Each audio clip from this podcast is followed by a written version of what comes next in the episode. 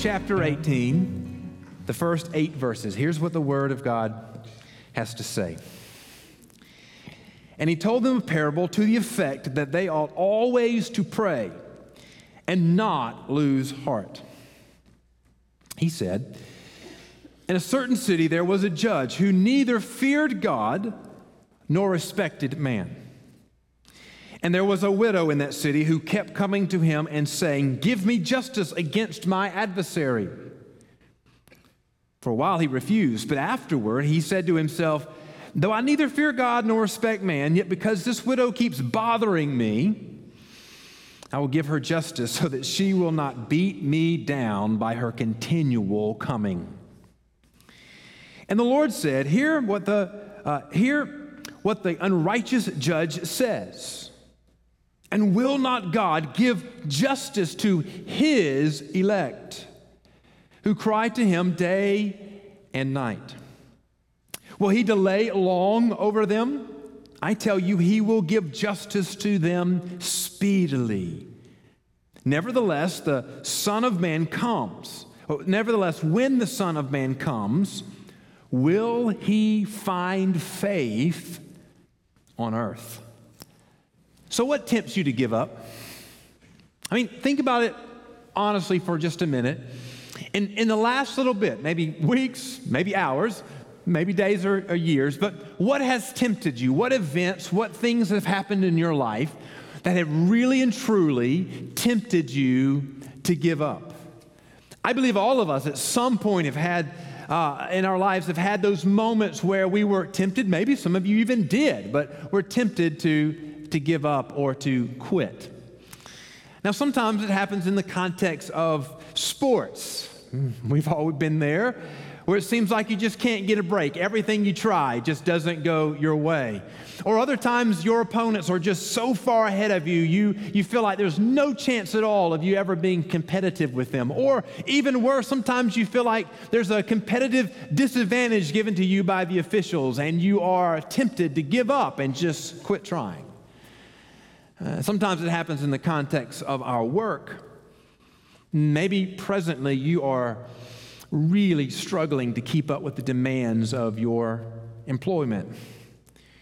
Or maybe the stress of your job is overwhelming you, or it may well be that you feel like you're being treated unfairly or inappropriately by those who are supervisors over you, and you are tempted to give up. Sometimes the temptation to give up is even more heart wrenching than just regular old normal difficulties. When you feel like you're being treated unfairly, the temptation to give up is more intense. When you feel like you are being uh, treated w- wickedly, or, um, or there's, some, there's some nefarious uh, activity going on that's acting against you, it, it creates in you even more a desire to give up. This temptation is present in our walk with the Lord as well. Many are tempted to give up and give in to the world's demands because of the hardships and sufferings that come with following Jesus. We'll talk at the end today that um, one of the things that Jesus was referencing in this, in this parable, and I think we are presently seeing today, is because of the present cultural context and the hardship of our day, that there are many who are giving up and giving in to uh, the world. So, in the context of this parable, Jesus is teaching us how we are to pray and not lose heart. I mean, Luke tells us that in the very first verse, where he says, And he told them a parable to the effect that they ought to pray, that they ought to always pray and not lose heart. So, that is the, the purpose, the reason, the teaching of this parable.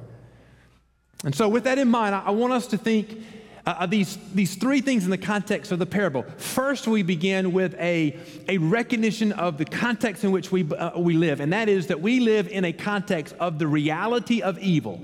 And I want us for just a moment to understand what that means for us as we live out the gospel and what that means for the world in which we, we live. And then, secondly, how do we be, I want us to be encouraged from that. And there are two things that I think push back against that reality of living in the context of our evil world, and that is is that God knows exactly what you're going through and that He will, eh, he will enable you to endure and to persevere. And if no other reason, because we know for sure that Jesus is coming back. So let's begin with understanding the context in which we live. And it's the same context in which Jesus was teaching this parable. In fact, the majority of the parable, first five verses, deal with this, and that is that we live in the reality of brokenness. And in the context of living in the reality of brokenness, we must recognize and appreciate that everywhere in this world there's the reality of the presence of evil.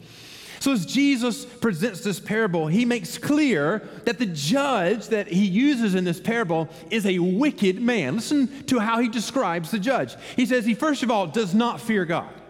In other words, the righteousness of God, the sovereignty of God, the law of God to, to this, to this judge has no effect, no concern. And then he says the judge has no respect for man. Now, anytime you have somebody in uh, authority, you better hope they have a respect for God because their respect and their fear for God will cause them to humble themselves before the law of God. But if they do not respect God, they do not fear God, the only other hope is that they have some general respect for the dignity of man, that they'll treat people fairly.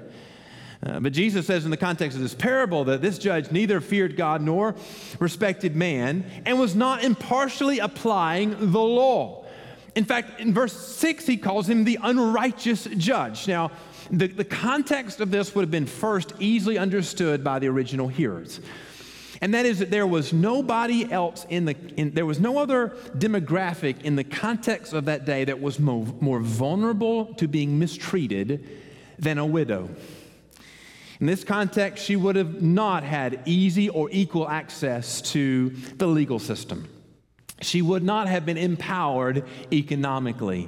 She would not have had a voice that would have spoken for her in the echelons of leadership. And so uh, a widow would have been completely, very much dependent upon those who were in authority acting righteously and obediently and using their authority to protect those who were vulnerable and weak in society, the greatest of which was a widow. And so when Jesus tells the story, his, his listeners would have immediately understood she would, a widow would have been an easy person to, to ignore, an easy person to treat unfairly. And it made the, the, the, the, the inability or the unwillingness of this judge to act on her behalf even more despicable. The brokenness of this world requires that we have laws and authorities that enforce those laws. When these authorities work under the fear of God and the respect of man, they are a blessing to the well being and the flourishing of our, of our communities. But when these authorities uh, do not fear God or respect man, they become instruments of evil and abuse. As a kid, I had a healthy respect for those who held positions of authority in government. I think that's right and good. I think we ought to teach our kids to have a healthy respect and honor for those who are in authority in government. But as I grew up and began to have a bit more perspective about those who served in those positions, it was a bit of a shock to me when I first learned that not every law enforcement officer was an upstanding, God fearing, good husband, good father, member of the society. M- many are, but not all.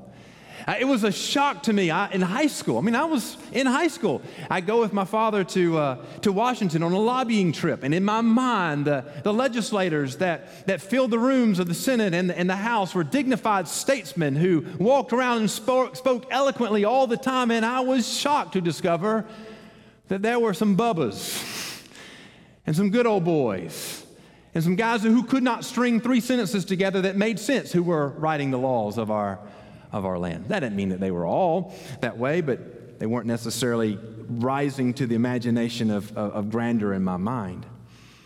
Friends, the reality is that evil is present in every area of our world. There is no position or demographic that is free from the presence of evil. This ought not to shock you. You hear me? It ought not to shock you, dear friends, that every now and then you discover that a pastor has given himself to sin. It ought not to even shock you that every now and then you discover that a pastor serving in a church was not obedient to the Lord. Because there's evil in this world. That means that every position, every authoritative position, every position that there is, is, is a reality of brokenness there.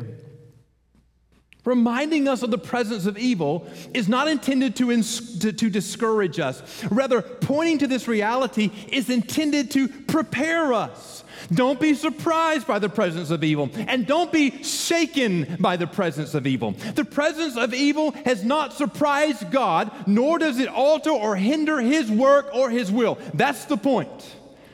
Sometimes we, we, we, are, we're shocked. Oh, I can't believe that somebody who held that position did something that wickedly. But what Christians ought to say is, I recognize that evil is present, and I recognize that evil touches every area of our life. Praise God that He is sovereign over it all, even still.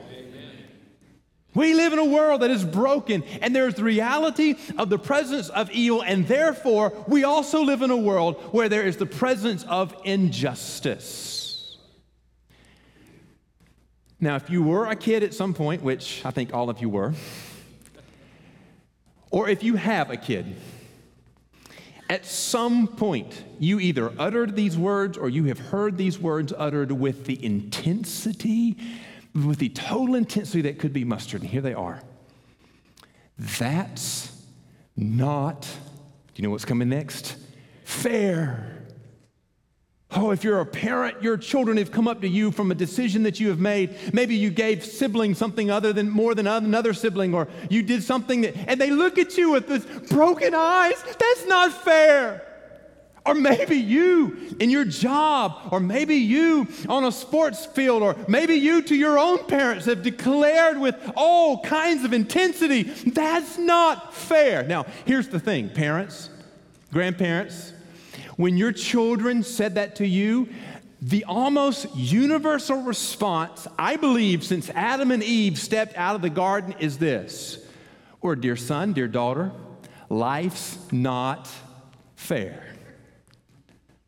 Now, the brutality of that teaching is we're expressing to our children, teaching our children, that if you're expecting to go through life and always be treated fairly, you're going to be in for a rude awakening.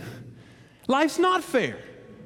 Oftentimes, you get the short end of the stick. A lot of times, your half is the smaller half. Do that math. Sometimes, th- those who are in authority don't treat you fairly. That's the reality of the life in which we live. And with this simple exchange, we're trying to communicate to our children that this world is often unjust. And connected to the and related to the reality of evil is this reality that we live in a world of injustice. Life is not fair to the oppressed. Life is not fair to the politically disenfranchised. Life is not fair to the economically powerless. There is injustice in the powerful mistreating the weak. There is misjustice in authorities abusing their authority or refusing to faithfully exercise their authority. The presence of evil and the reality of injustice poses two dangers to us. And that's where we're getting to the heart of this passage is that when you are confronted with the reality of evil and the presence of injustice, there's two things, two temptations that can well up in your heart. The first is you can lose heart. And the second is you can lose faith. Now, when I say lose heart, I mean give up, quit. Unfair treatment frustrates and it discourages effort. If our attention is given only to the reality of evil and the unfairness of injustice, there will be a tremendous temptation to lose heart and to give up. To give up trying, to give up working, to give up laboring. You may be there right now. Maybe as you turn on the TV and you watch all the injustice and the, and the evil that's present in our world today, maybe you're tempted just to give up and quit, lose heart. And the other one is to lose faith. Losing faith is related to losing heart, but it is much more serious. To lose faith is to no longer trust that God is able. From the perspective of this world, it seems like the enemies of God are winning and have all the power. When evil seems to be unchecked and injustice is the norm, there is a danger of losing faith that no matter what, God is not able to bring about his will and his work. But, dear friends, I think that's what Jesus is speaking to in this parable. Here is a widow who's demanding justice from a wicked judge. And Jesus tells the parable, he eventually gives her justice, not because he fears God, not because he respects people, not because he even cares about the widow, but only because she has absolutely worn him out. He's giving her justice out of a selfish desire, not out of a righteous desire. And Jesus says, How much more?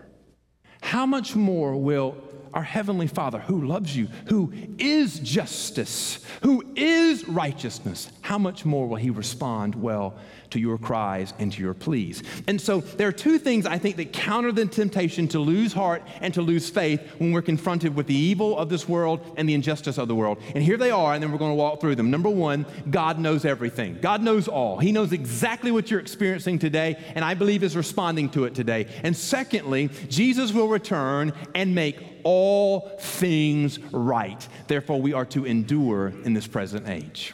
Let's begin with God knows. So if you look in verse 6 and in verse 7, in response to the, to the, the parable about uh, the, the wicked judge and the widow, verse 6 says, And the Lord says, Hear what the unrighteous judge says. So contrast what he says with what God does. Verse 7 And will not God give justice to his elect? Who cry to him day and night. Will he delay long over them? Friends, two things here about God knows. God knows every single injustice, He knows it. Verse 7 says, And God will not give, uh, and will not God give justice to his elect? This is a simple acknowledgement that God knows the injustice suffered and hears the cries of his children as they suffer. Like the parables of chapter 11, where the neighbor repeatedly requests bread from their neighbor, this parable, I don't think, is the, the, the heart of it, I don't think is about being persistent in prayer. Now, you ought to be persistent in prayer. In fact, when we think about the persistence of prayer, that goes to the heart of the fact that you ought to pray only to the Lord and cry out to Him only because you believe He is your only hope and salvation and help in times of trouble. But saying that, I don't think the, the punch, the power behind this parable is persistence. I think, uh, I think uh, that, that Jesus is placing all of the responsibility for deliverance I don't think Jesus is placing all the responsibility for deliverance on the, on the, uh, on the, on the uh, persistence of the mistreated saints. In fact, I think it's just simply assumed that Christians will pre- uh, persistently call out to the Lord for help. I think, I think the power and, and hopeful teaching of this parable is that God knows every injustice that you suffer. I think that the power and the punch of this parable is listen, if you are being mistreated today, Jesus knows it and is providing for it and preparing for it. Wicked, selfish judges may deliver justice when motivated by selfish desire or even annoyance at the unrelenting request of those they have ignored. But, dear friends, the Lord loves his children, and the Lord loves justice. In fact, the Bible says that God desires justice. The prophet Amos declared, But let justice roll down like waters and righteousness like an ever flowing stream. Jesus is making the contrast that our God, who is righteous, is not like wicked judges. He doesn't have to be annoyed into doing right. He doesn't have to be prompted into responding with righteousness. He's not blinded by selfish desires. Our righteous God knows every injustice. He sees our suffering. He, he knows our injustice. And I believe, therefore, He is actively working to make all things right. God knows what you're going through today. He knows every justice, injustice, and He knows every suffering and every need. The last phrase of verse 7 says, he, Will he long delay? Long, will, will he delay long over them? Now, it's a rhetorical question with the obvious answer of no. The idea here is that God is actively, listen to this, He is actively responding now. He knows our suffering, He knows our needs, and He is actively, presently responding to our cries. Every generation of Christians has wondered if the evil and brokenness of, of our day could get any worse than what we're experiencing. So, if you've wondered at some point as you've watched the television news or, or read some horrific event that's happening, if you've wondered, I don't think it can get any worse than today, you're joining a long list of historical Christians wondering, could our day be any worse? Could get any worse wickedly? As a result of that, every generation of Christian has longed for Jesus to return immediately. Come quickly, Lord Jesus. There's a great encouragement in this passage, I believe, that says that he will not long delay and therefore is actively responding to our needs. When you're suffering, there's an added burden to your suffering when you are afraid that those who can help are unaware that you need help.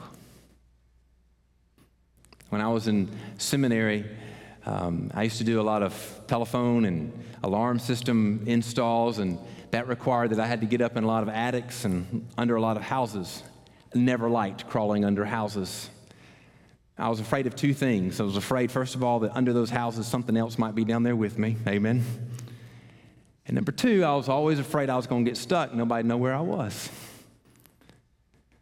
Some of those early days prior to cell phones didn't always have one with me, and I thought, you know, how long will it take for anybody notices that I'm not coming home for supper? There's something powerfully encouraging when you're in the midst of suffering and someone who can help says to you, Hang on, I'm coming. That doesn't mean that in that, in that particular moment you are being helped, but it means that the one who can help knows that you are in need and is actively working to meet your need. Dear Christian, God knows every injustice you experience. He knows every suffering and every need that you endure, and He will not allow you to suffer any moment longer than He has already declared. He will not allow you to be overwhelmed, and He is actively, listen to me, He is actively responding presently to the injustice of this world and to the needs and to our sufferings in this world. God knows. God knows what you're going through. And secondly, there is this, this admonition, this encouragement to endure because Jesus will return and make all things right. Now, a couple of things here. First of all, we, our greatest encouragement presently is that Jesus is returning. Now, listen to me carefully on this. We believe in the resurrection as the hope unto our salvation, and we believe in the second coming as to the hope of our present suffering, meaning that what gives us the ability to endure presently is that we know we will not endure long, for Jesus is going to return. To all those who are experiencing the injustice and evil of this world, verse 8 is a powerful word of comfort. Look at what he says. In verse 8, he says, I tell you, he will. That's a definitive statement. He will give justice to them speedily.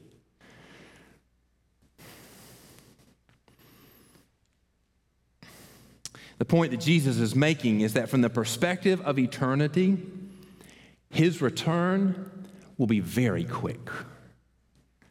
He is acting with deliberate haste and this is to be, I think the, the idea behind this is this is intended to be for us an encouragement that when he returns, justice will come. That when he returns, all that evil broke, God will restore. That when he returns, all that injustice stole, God will return. Jesus is returning, and when he does, he is bringing justice with him John's revelation d- described Jesus this way He says, When I saw heaven opened up, and behold, a white horse, the one sitting on it is called faithful and true, and in righteousness he judges and makes war. This is the idea there that he's bringing about the justice of his kingdom. This promise of an, is an encouragement to believe in faith and to endure. Hang on.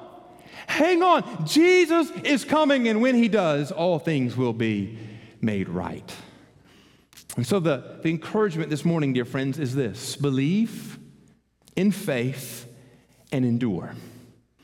Now, if you're reading through this parable, the last sentence may seem a little out of place to you. So, Jesus has told the story about the wicked judge and the, the widow asking for help. He's, he's made the case that Jesus is he's going to make he's going to, he's coming back he's returning he knows our suffering he knows the injustice and when he comes back he's going to bring about justice. But, but, but don't read too fast over this last sentence that he says. Look with me again in verse 8 so he says this wonderful word of encouragement I tell you he will give justice to them speedily. Nevertheless when the son of man comes this is the question will he find faith on earth. Now, some believe that Jesus was speaking here to the Pharisees who were likely within earshot of his disciples. That's possible. Most are in agreement that what Jesus is recognizing is that when he does return, it will be in a period of faithlessness. When commentator writes, he says, Jesus does hint, however, that when he comes, it will be at a time of great, uh, will not be at a time of great fidelity. Elsewhere, we are told that he will appear at a time when the strength and faith of his people will be at a low ebb. Some historians have noted that our day is one of the most difficult periods in church history in terms of the vitality of the church itself, it is marked not so much by faithfulness as by faithlessness. Let's be honest with ourselves and say that there's no doubt today that our present day is a day that many are losing heart and losing faith. The statistics bear that testimony that many are not enduring in faithfulness. In our own nation, now we can take a global look at this, but in our own nation, about 40, 50 years ago, the mainline denominations abandoned biblical truth. They gave themselves over to theological liberalism. They denied the authority of Scripture, and rightly so. Their membership and their attendance was eviscerated. And today, most of those denominations exist still, but they are a hollow shell of what they were just 50 years ago. And in the decades that followed, conservative, Bible believing, preaching, teaching churches took some comfort. That would be us. That even as we were watching the mainline denominations be evacuated, we took some comfort through the 70s and 80s and early 90s that our numbers seem to remain strong and even growing some. And then you get into the 90s and to the 2000s, 2010s, 2020s. And we watched as our nation in general's demographics turned not just away from believing faith, but hostile to believing faith. This past year, the demographics for the SBC were not encouraging. Our membership dropped by a couple of percent. Our baptism numbers dropped by 4%. Dear friends, you can look around and tell there's something different here than it was in the 1980s.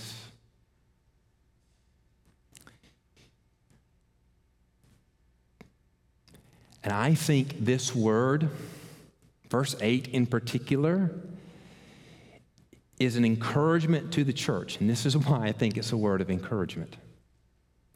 It's a recognition there's evil in the world, there's injustice in the world, and it's a recognition that there will come a day when many will fall away, give up, lose faith, lose heart. But the encouragement here is that Jesus is returning and we ought to believe in faith and endure. The encouragement to the church is to hold tightly to the promise of his return, especially, especially in difficult days. One commentator wrote, he says, True Christians live in hope, waiting expectantly for the promise of Christ's return to be fulfilled. To that end, they pray for his glory and honor to be revealed. Such prayer is life changing. Paul wrote to this same idea, I believe, in 1 Corinthians 15, where he says, Therefore, my beloved brothers, be steadfast, immovable, always abounding in the work of the Lord, knowing that in the Lord your labor is not in vain. The encouragement here, dear Christian, is to believe in faith, trusting that God is able to bring about every promise of His Word, believing that there has not been a moment, a second, a millisecond in history that God has forgotten or abandoned us, believing in faith and enduring in the present day of difficulty, knowing that at the perfect time, in the perfect moment, Jesus will return.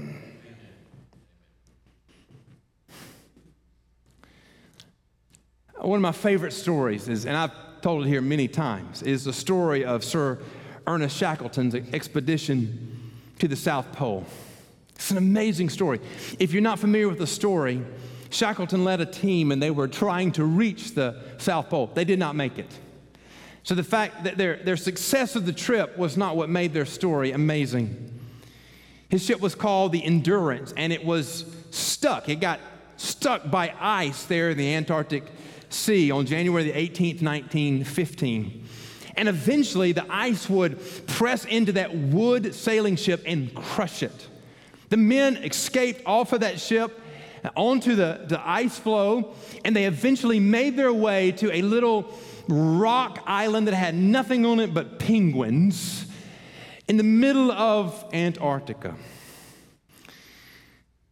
Shackleton would leave the majority of his crew on that little bitty island with nothing more than rudimentary tents and very limited uh, food supplies. He and two other men would leave them there, in, and he would leave in a rowboat to row across the, the Antarctic Sea, to hike across a mountain, and to eventually reach the nearest whaling outpost that he could get to a place of civilization and, and, and hopefully get help. Now, the end of the story is he makes it. A few months later, he's able to get a boat and he goes back and he rescues his men off that island. The two things about that story that are amazing, we generally focus on Shackleton's journey in the rowboat, hiking over the mountain in the cold, and, uh, and getting to the, to the outpost. But there's another story that's not often made much of, and that's the story of the men who were left on the island.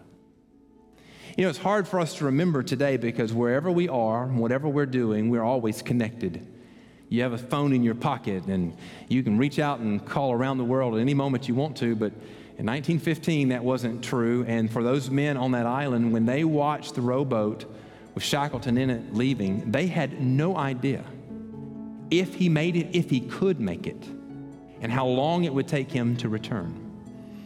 Uh, on the island, they had to, to do a couple of things. They had to maintain a lookout during the day. Every day they got up and they sent someone out to look out for passing ships. They maintained the supplies to light a signal fire in case a ship were to pass by that island. They rationed food severely so that they could stay on the island as long as physically possible. They had some who were injured and sick, and they had to tend to those men in those, in those, in those tents. They lived in the most rudimentary of uh, uh, uh provisions on the, in the most harsh conditions that you can imagine. And day after day, they did that work hoping that their captain had made it uh, to, to where he was going and it was not lost at sea, hoping that there was going to be a rescue and all the rest. And you have to ask the question every morning when they got up, having no news of their captain, his well being, or if anybody was ever coming, you have to ask what kept them from losing heart. Can imagine there would have been temptation on that island to go, listen, nobody's coming for us, boys. Let's eat all the biscuits, let's drink all the coffee, and have a really good time because we're dying on this island. What kept them from losing heart? What kept them from giving up? And what kept them from losing heart and what kept them from giving up was that they had faith in their captain, not only that he could make it and that he would make it, but that he would return and rescue them. Now, listen to me carefully, friends. our captain, our king, our Lord is infinitely more capable and faithful than Shackleton. Our captain, our king, and our Lord will keep his promises perfectly. He will fulfill his word and he will return and make all things right. So, what do we do as a church? Enduring and suffering in a world that is full of evil and injustice. Well, first, do not lose heart. Believe that God is able and is actively working to bring about his will. Don't lose heart. Don't lose faith. Trust in the Lord. That even though it doesn't seem like even, that righteousness is winning, even though it doesn't seem like His word is being advanced, know that His word declares it and believe that God is able to bring about every promise of His word.